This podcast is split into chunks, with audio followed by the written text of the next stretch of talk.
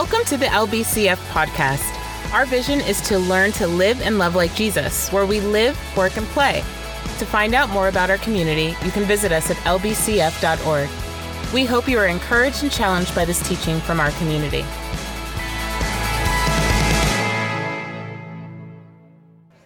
Good morning and happy Sunday, everybody. Whenever I do public speaking, I'm sure to get in all of my water because that all that talking, um, yeah, if this is your first Sunday here, welcome. Um, I would like to just say I have some special guests here today. My mama, who um, very faithfully attends my childhood church, actually did not go to her church this Sunday so that she could be here today. And um, I have Veronica here, who is my mentor. Um, when I was a girl, and I felt invisible and unlovable, Veronica was the person who always saw me, and she always loved me unconditionally. And every time that I've considered how I want to be with children, I think of Veronica and how I want to be a Veronica. Um, and I love that that is God's invitation to all of us, that we all get to be a Veronica to somebody, and we all need a Veronica. Um, and yeah, we're going to just dive in because we have a whole lot to talk about today. We're going to be talking about discernment. And when Ryan asked me what I thought about a series on discernment, I was really excited about it. And not because I'm good at it, because I'm not. And not because I had any idea about what I wanted to talk about, because I didn't. But it was because I wanted to learn alongside all of you. And so as I share today, I want you to know that this is coming from a place of learning. I am a student. I am not an expert on discernment. Um, but I love what C S Lewis said, that if even only the will to walk is there, God is pleased even with our stumbles. And so as we walk in discernment, as we sometimes get it wrong, God delights in all of it because he sees that desire to follow him. Oh, I meant, here's my A D D, y'all. You get to see it right center stage. I meant to get that clicker thing, and I didn't. Can you guys do the slide thing? Okay. Oh, it's the verse, Romans twelve two. I think it's on there. Maybe it's not, which is fine because I know it. In Romans twelve two, it says, do not be conformed any longer to the pattern of this world, but be transformed by the renewing of your mind, that you may be able to test and approve what God's will is, his good and pleasing, perfect will. But what does that look like?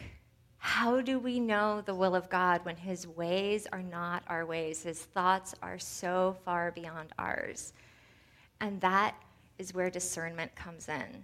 When we go to those crossroads and both sides seem so God-kissed that we don't know which way to turn, or worse, when they both seem so terrible that we feel sick to our stomach and paralyzed with fear and decidophobia. In fear, our natural reaction is to want to fight or flight or freeze. But God asks something different of us.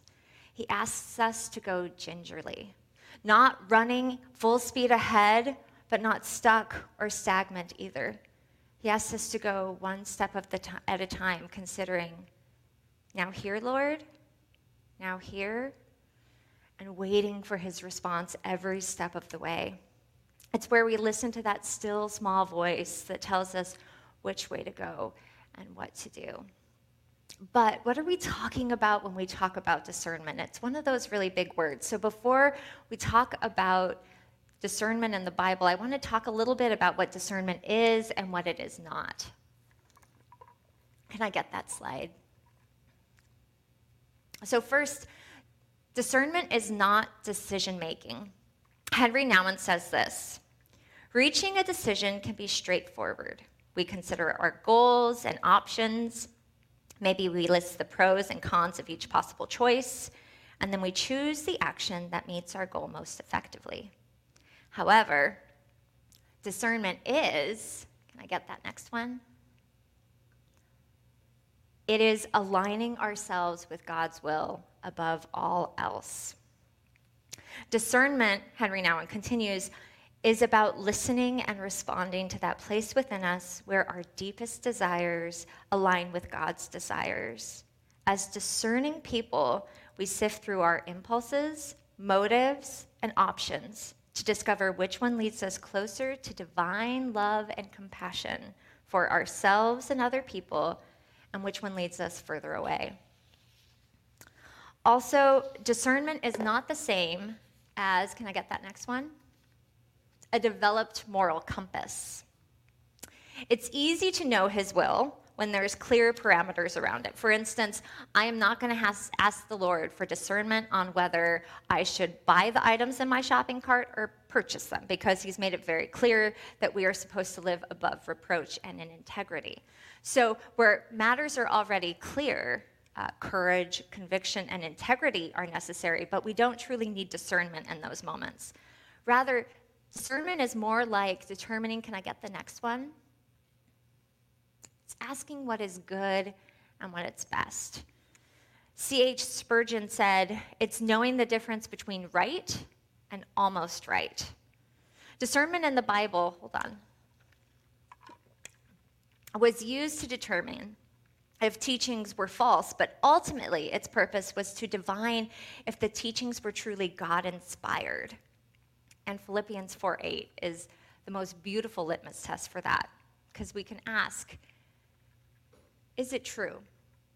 Is it noble? Is it right? Is it pure? Is it lovely? Is it admirable? These are the characteristics of God, and as we are aligning our will to his, we see those things in our decisions as well, and they help us get clarity when we are otherwise unsure on how to proceed. Also, the next slide, discernment is not intended to be weaponized.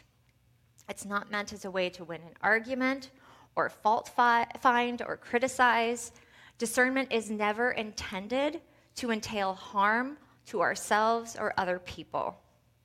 My very sage brother-in-law told me once that the sword of truth is intended for pointing and not for stabbing. Truth is always steeped in generosity and kindness and love, and the same thing is true for discernment.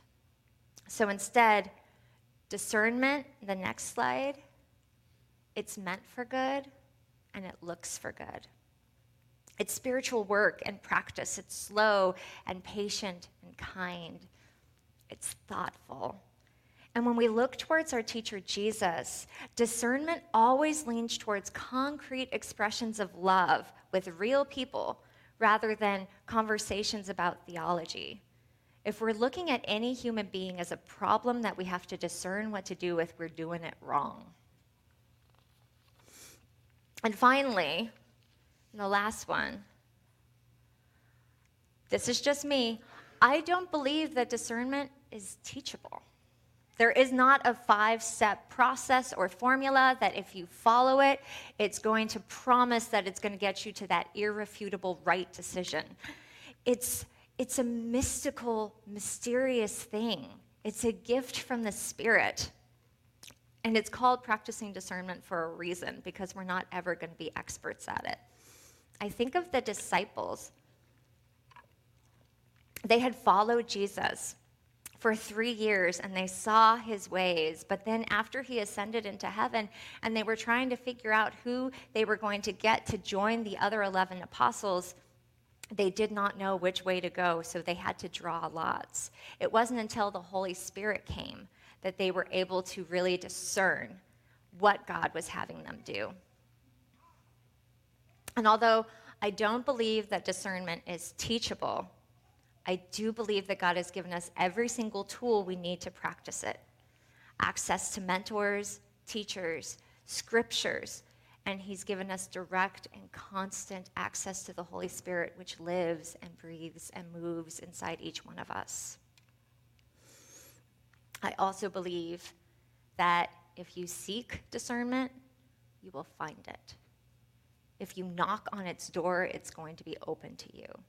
If you ask, he's going to give you discernment, because that's just kind of the God we have. He wants to give us the good things. He does not want to give us anything that is going to cause us to stumble or to harm us. So in the Gospel of John, it talks about this group of holy people who were so um, certain that they knew what was righteous and holy, they missed a chance to see God doing work in their own midst. They wanted to ask, what if this is not God, and people believe it is, and they forgot to ask, well, what if this is God, and I missed a chance to see him? So if you have your Bibles, you can turn with me to John nine. We have it up here too. It says, as he, Jesus, went along, he saw a man blind from birth.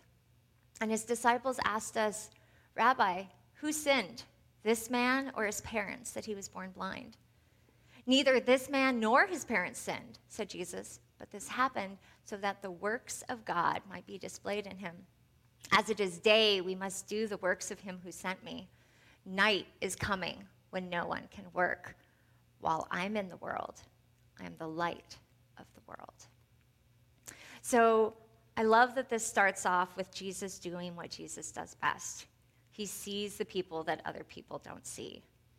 And his disciples noticed Jesus seeing that person. And they're so darling and sometimes dense that they asked a theological question instead of considering this man's humanity and having compassion on him. And I get that, because I do that too sometimes. When tragedy strikes, my first inclination is to want to figure out what went ha- what went wrong so I can avoid that same fault, fate. And I believe that's kind of what the disciples were doing in this moment. What happened to this guy so I can make sure that does not happen to me? But Jesus says to them, you're asking the wrong question here. And then it goes on to say, after saying this, he spit on the ground and made some mud with saliva and put it on the man's eyes. I just want to pause here to say that this is weird. This is the part of the story when I tell it to the kids that they get squirmy and they giggle and they might not pay attention to any other part of the story, because Jesus just spits in some dirt, rubs it around with his hand, and then smears it on a guy's eyes. And I think we need to just make peace with the fact that sometimes the Bible is weird. It's not always going to make complete sense, and I think that's okay. And so I don't want to try to explain this or give you a reason why Jesus decided to do this, but I do have a couple thoughts about this. First, Jesus did this on a Sabbath day. And so when he spit into that mud or that dirt and he worked it into mud, he was using those same kind of hand gestures that a person would be using when they were making bread. And the making of bread was prohibited on a day of rest. And so Jesus was breaking that law of keeping Sabbath. Also, I think it's really interesting to note that Jesus never heals people in the same way twice. Sometimes they ask for healing. Sometimes he asks if they would like to be healed. Sometimes he just does it without them asking. Sometimes he speaks and a person is healed. Sometimes he touches and they're healed. In one case, a woman came to him and touched him and she was healed. And in this case, Jesus smears some dirt and spit on a guy's eyes and he is healed. But as we're looking at discernment, I think it's also important to remember that just because God has done things historically one way doesn't mean that he's going to do that in the same way in the future. He's always doing a new thing. He's always surprising us. Um, and then finally, uh, what's the other thing? There is something else.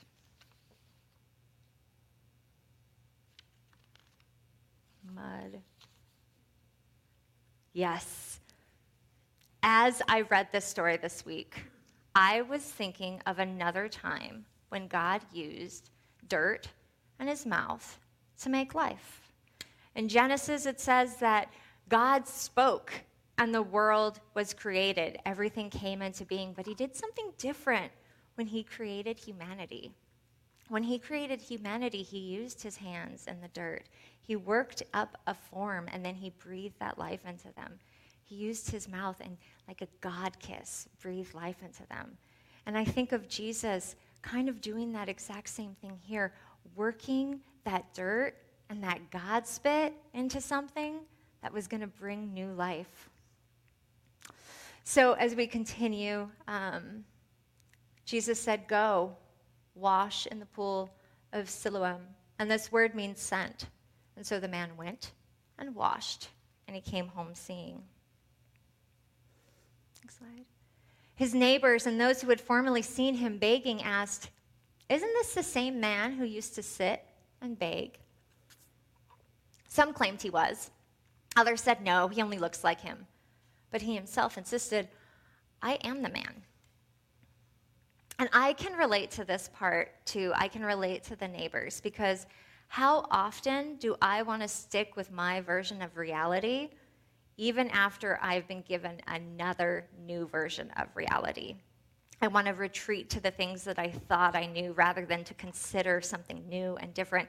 And so I manipulate myself with logic and reason instead of digging in and asking more questions and truly asking, "God, what is it that you are doing here?"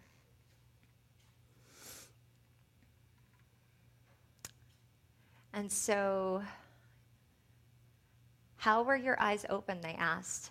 And he replied, "The man that they call Jesus made some mud and put it on my eyes and told me to go wash in Siloam, and washed. And so I went and washed, and then I could see." "Where is this man?" they asked. "I don't know," he said. He did not even get to see Jesus in that moment. This guy went and had sight, but missed the chance to see Jesus. What would that have been like? And so they brought to the Pharisees the man who had been blind. So they're still looking for confirmation. What is going on here? How is this possible? Now, the day on which Jesus had made the mud and opened the man's eyes was the Sabbath. Therefore, the Pharisees also asked him how he had received his sight. "He put mud on my eyes," the man replied, "and I washed, and now I see." Some of the Pharisees said, "This man is not from God, for he does not keep the Sabbath." But others asked, "How can a sinner perform such signs?" So they were divided. And so again, they turned to the blind man, which, by the way, I wonder how this dude would feel about having his entire identity just whittled down to the fact that he couldn't see, even after the case that that was no longer the, the fact. But I, I digress. Um, what would you have to say about him? "How were your eyes opened?" And the man replied, "He is a prophet." So notice that here, this guy just upgraded Jesus.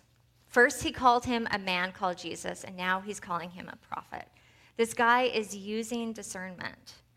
He's asking and considering, is the healing in that moment on a day of Sabbath when no work should have occurred still noble, true, admirable, lovely, pure?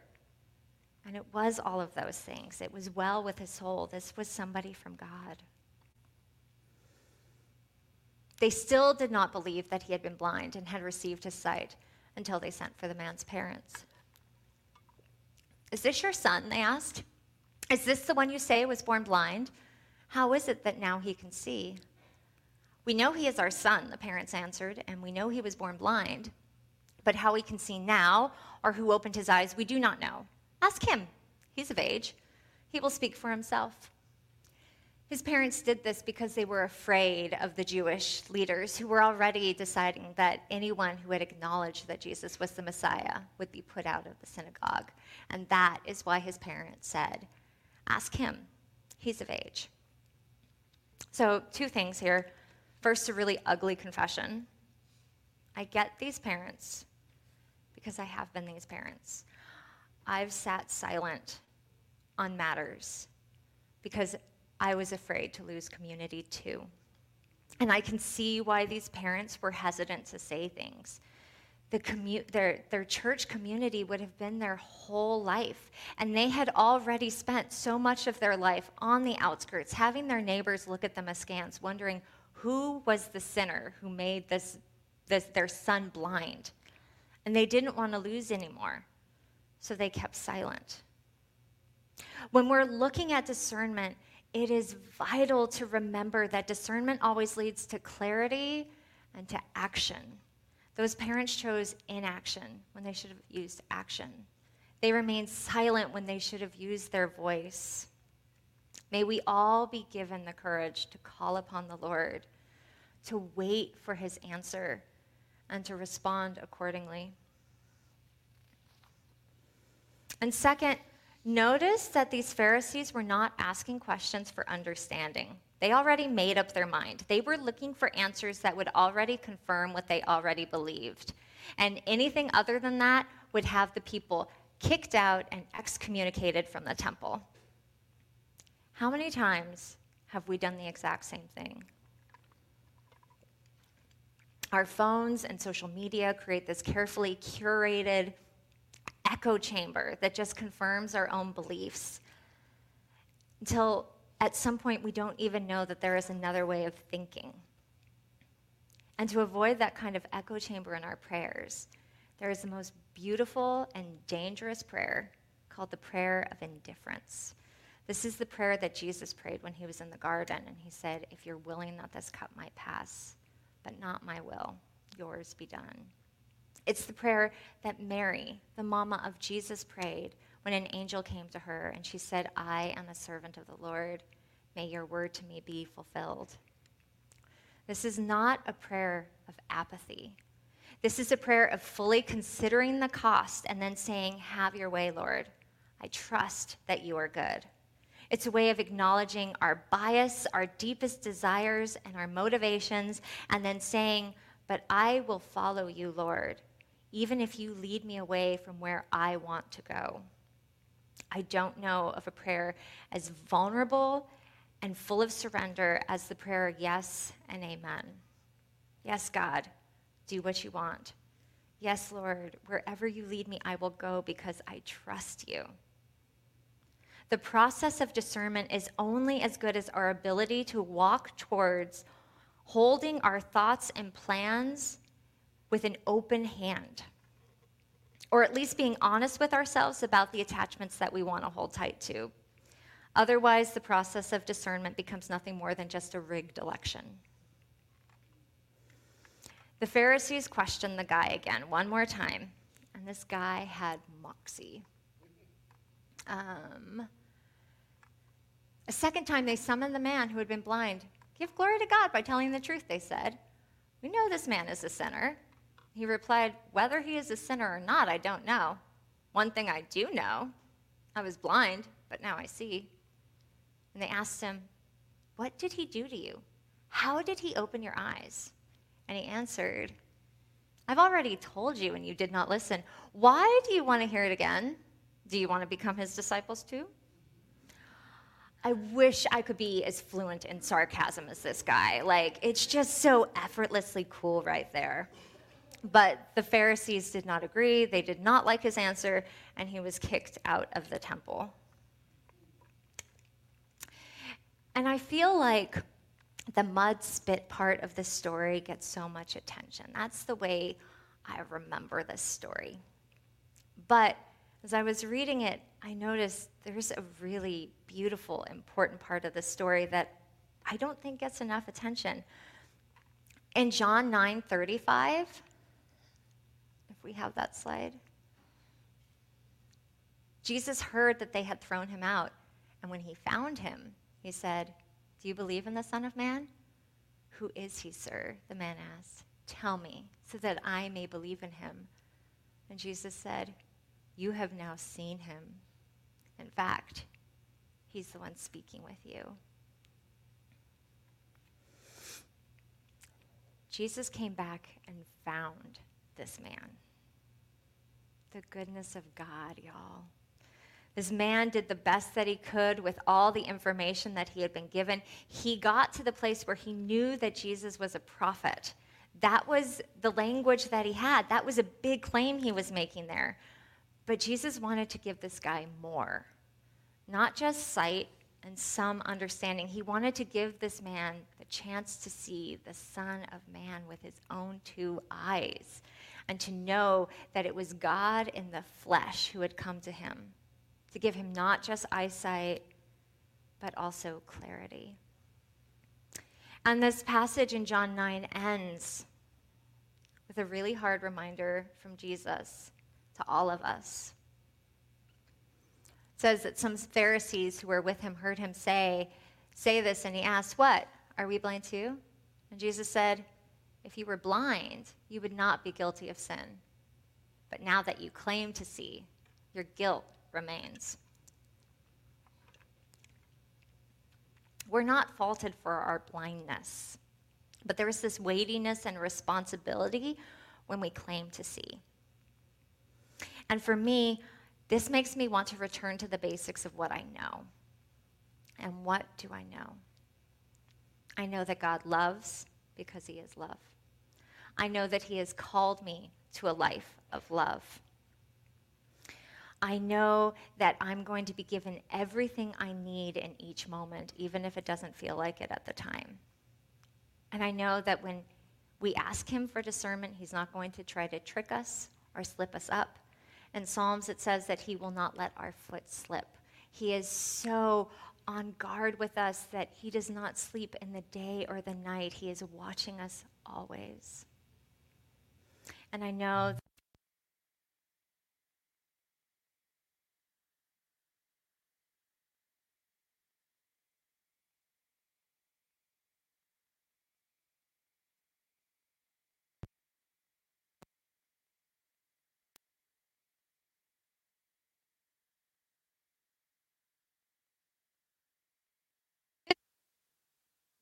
interesting happens, tell them, pay attention. So that's what I'm going to say to all of us right now. That was interesting. Pay attention. What's God doing right here, right now? My loves, his desire is for life. He came so that we may have life and have it more abundantly. And where he goes, we can follow because we can trust him. We trust that there is always abundant life wherever Jesus is. We're going to pray.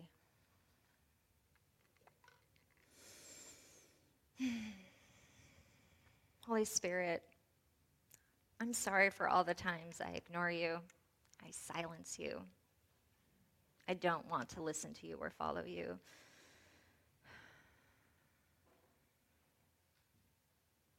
Lord, I pray that we have the courage to make space for you in all the areas of our life, in all the places that we even think we are certain.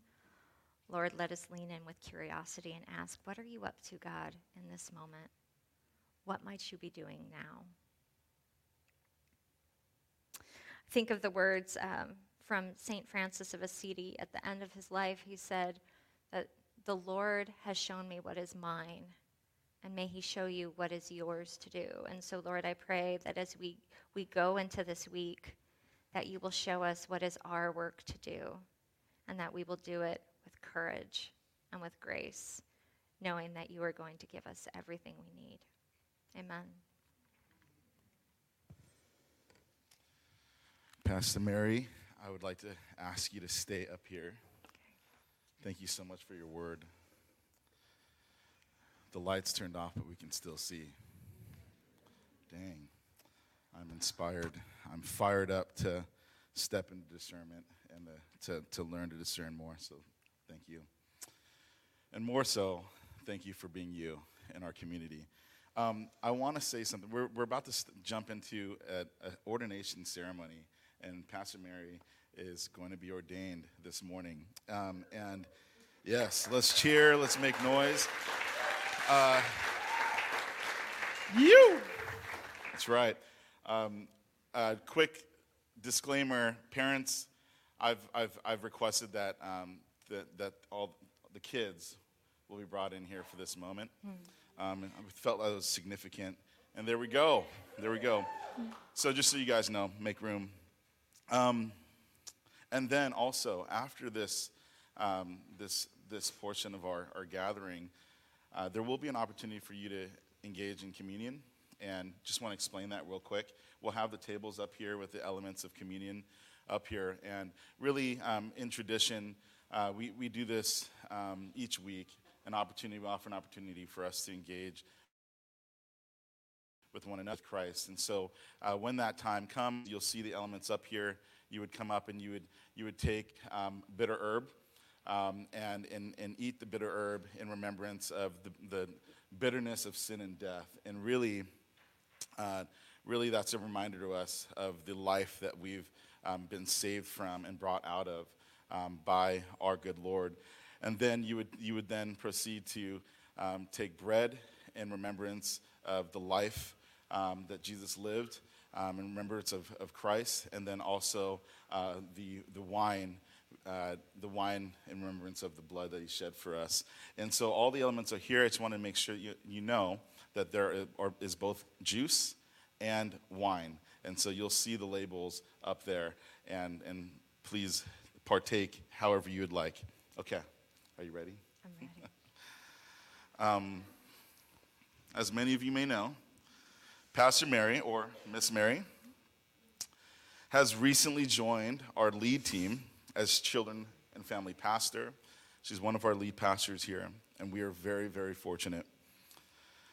Today we have the honor and privilege of, of ordaining Pastor Mary, and I want to share just a little bit about um, ordination and its function within our church before we jump in, and then also its function in the church at large. First, for a, por- a person to be ordained within our community, they must meet a certain set of requirements.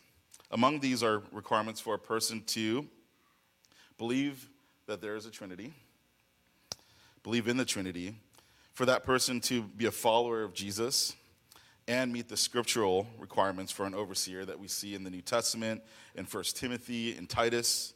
Furthermore, a person being ordained must believe in the mission, vision, and discipleship values of Long Beach Christian Fellowship, including our, our beliefs and commitments concerning the work of the Holy Spirit today, that the Holy Spirit is alive and well um, here within our community. It is also of utmost importance that a candidate has evidenced the obvious calling of God upon their life. We all see this evidence. And I'm here to tell you that the Board of Elders has found that Pastor Mary meets all requirements for ordination.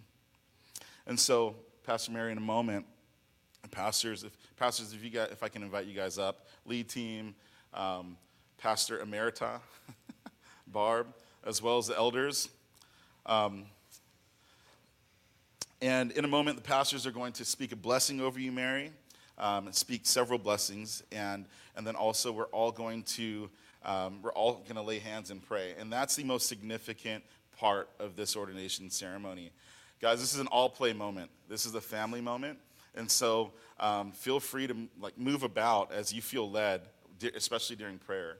Um, if you feel led to, to extend a hand, please do so, um, because this ordination and the affirming um, the way that God is setting Mary apart for ministry within our community absolutely has something to do with our entire family. Um, so we want to invite you to also partake, and this is also why we brought uh, the children in here as well. And so without further ado, I'm going to hand the mic to Pastor Barb. Good morning, L B C F. Ah, this is very exciting in so many ways. So, because I'll go on if I don't read it, I'm going to read.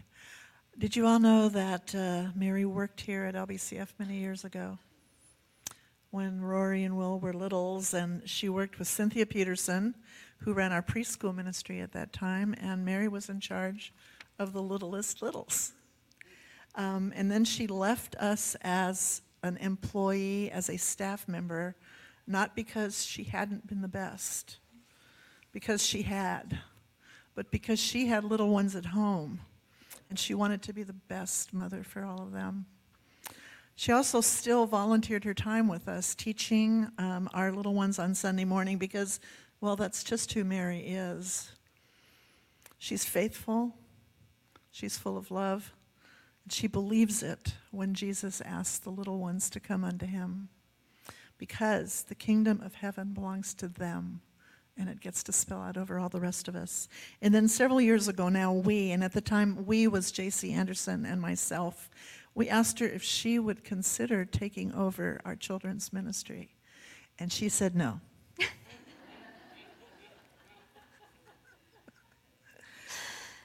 Of course she said no. Um, and she told us both that she was not equipped and that God hadn't told her to do that. So we asked her, if she'd actually asked God. She admitted that she had not. J C and I were relentless in our asking. Um, I would even say that we were ruthless and maybe we bullied you just a little bit. Um, finally, Mary capitulated, not because of our asking, but because she had heard from God. But even then, she said she would do it until we found someone better. Better than she was, more qualified, I believe is the line that she used. Of course, we never did find anyone more qualified or better because no one is better or more qualified than you are, Miss Mary, Mary Dorset, Pastor Mary. Scripture in First John four nineteen says, we love because he first loved us. And how our Pastor Mary does love. She speaks her love. She preaches it. She listens her love. It falls out of her eyes. She does her love. And we feel her love. And each one of us is better because of it. Pastor Mary, this new season, you've said yes. And I know that in your yes, once again, you felt that you were not qualified. And my prayer is that even in the way that you taught us this morning, that you heard clearly from God how qualified you truly are. I've said so many times and in so many different ways, whatever we need, God's already provided. Whatever you need. And you spoke these same words in your teaching this morning. God has provided. Because Jesus is the author and finisher of Pastor Mary. And so today, along with the elders and the pastors, Danny and Ryan, you are going to lead this church, not alone, but with them. And I will call you my pastor.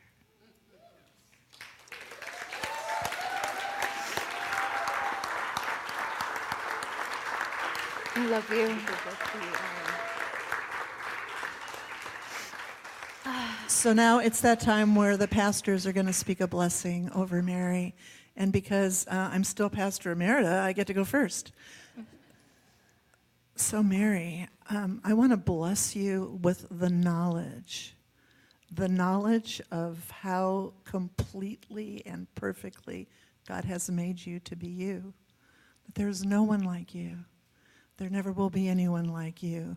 And the uniqueness that you are, the beloved child of God that we see standing in front of this room this morning, is the perfect one for this season of this church, this weird little church that we all love so very much. And may that sustain you in all the days. Mary, I want to read uh, from the words of Jesus, since no one says it better than Jesus. In John fifteen, I am the vine, you are the branches. If you remain in me and I in you, you will bear much fruit. And apart from me, you can do nothing. And Mary, you have the incredible privilege to remain in the vine, in Jesus. And Jesus goes on to say that when you remain in him, love will overflow through you. And I think it's because of that that we already see evidence of that, that love is already overflowing. And to all of us, it's so obvious that you are here, that you are lead pastor, that you are Pastor Mary, because it's so evident that you remain in Jesus. And so my blessing to you is that know that Jesus, Jesus is with you, that Jesus is the one that strengthens you. And may you always know that you are connected to him, even though there are times where you will feel disconnected. The truth is that you are in Christ and Christ is in you. And may you always experience just the energy, this, just the spirit and the grace of that reality. Pastor Mary, it says that you will know a tree by its fruit, and your fruit is true, noble, beautiful, lovely. All of the things that you talked about in your message you embody, not just for the children, but for all of us. And you've pastored all of us for such a long time. That this is just acknowledging what already is. That you are a strong and a full and a um, whole leader. And I pray for you that L B C F would continue to be a place that feels more like home, in a way that you feel free to kick off your sh- shoes, to try things out, to let the fire that is inside of you come out more fully, more wholly. That more people would be drawn into the beautiful, connecting person that you are, so that they can experience the love of Jesus that flows through you. No, sorry. And Mary.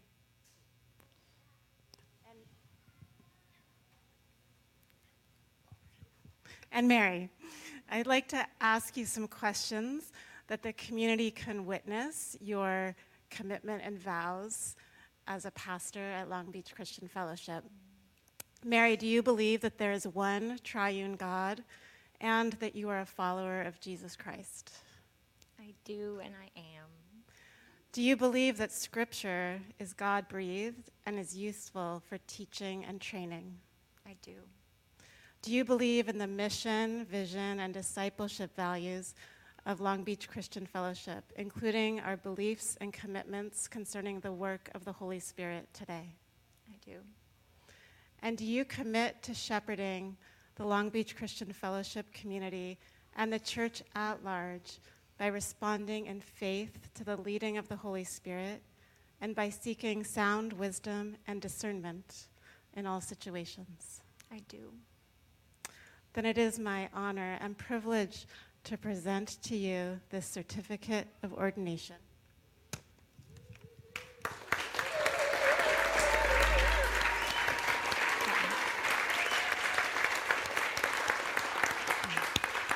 It reads, in recognition of her deep compassion, love of Jesus, love of his word, love of people, especially children, faithful service, gifts of teaching and leadership, the elders and pastors unanimously and wholeheartedly approve and together confer to Mary Dorset the title and honor of pastor.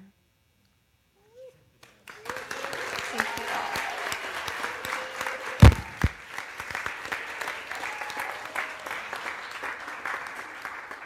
Join me, church, as we uh, lift Mary up in prayer. God, you are so, so So good. The way you love this community, that you provide people to shepherd not only the little ones, but all of us. Lord, it is evident that you have placed this calling on Mary's life. It is you that have called her Pastor Mary. It is you that has chosen her, Lord. Help her to remember that she is loved and chosen by you. God, we thank you for her life and how you have been faithful. You have been carving this path for a long time. Your fingerprints are all over her. Your D N A is part of who she is. So, Lord, we are honored to have her as one of our leaders, one of our pastors. And God, I thank you for making her a woman a woman of faith and a great God who answered the call. So we lift Mary up to you this morning, Lord, knowing that this is part of your good and perfect will for her life. Amen.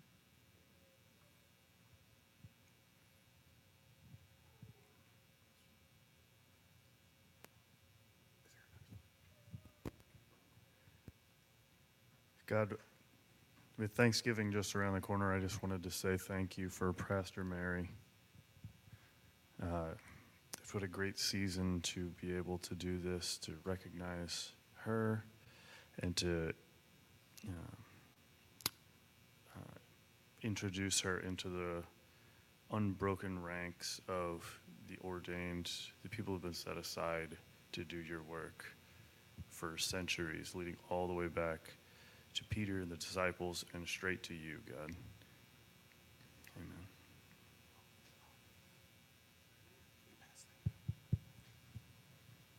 And Father, I thank you that my two daughters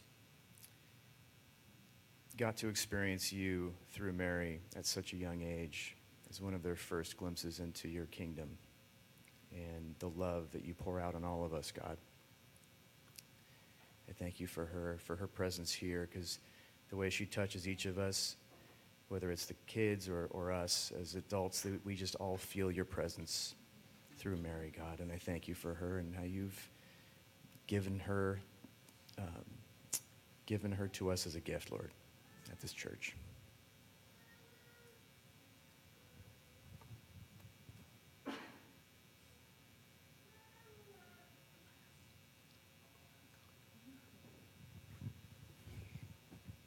Father God, thank you that Mary said yes. Thank you for Skylar, her husband. Thank you for her family who have given so generously to this church body for so many years and have poured so much of themselves into the bedrock and the foundation of Long Beach Christian Fellowship. The timing is right, the season is right for this moment, Lord, and we are so honored and so uh, blessed by her decision to not only do this, but to also still stay with the kids, Lord, the generations that have been touched by her and will continue to be touched by her and her love and her heart, Lord, for the, for the kids and the people of this church, Lord. Thank you, Lord. Thank you. Thank you for Mary in so many ways. Thank you for what is ahead of her, Father. Let her know that she is well equipped for the job in front of her. Thank you for this time of transition and, and what this means to this church body. That we are blessed and we are honored and we are here and we are family. And we support her and love her in every way possible as she, as she takes this on, Lord. We are here. We are here. And Lord, just thank you. Thank you for what will pour for, from her into the hearts and lives of so many precious lives in our church, Lord, who need her in ways that maybe she's not even aware, Father. May she continue to touch each and every person here, Lord, as you see fit. You have paved the path for this moment. And there's no mistake that this, this timing is just as it is, Lord, as you see fit. And we are grateful. Mary, I love you. I love you. I love you. Jesus loves you. And we love you. Amen.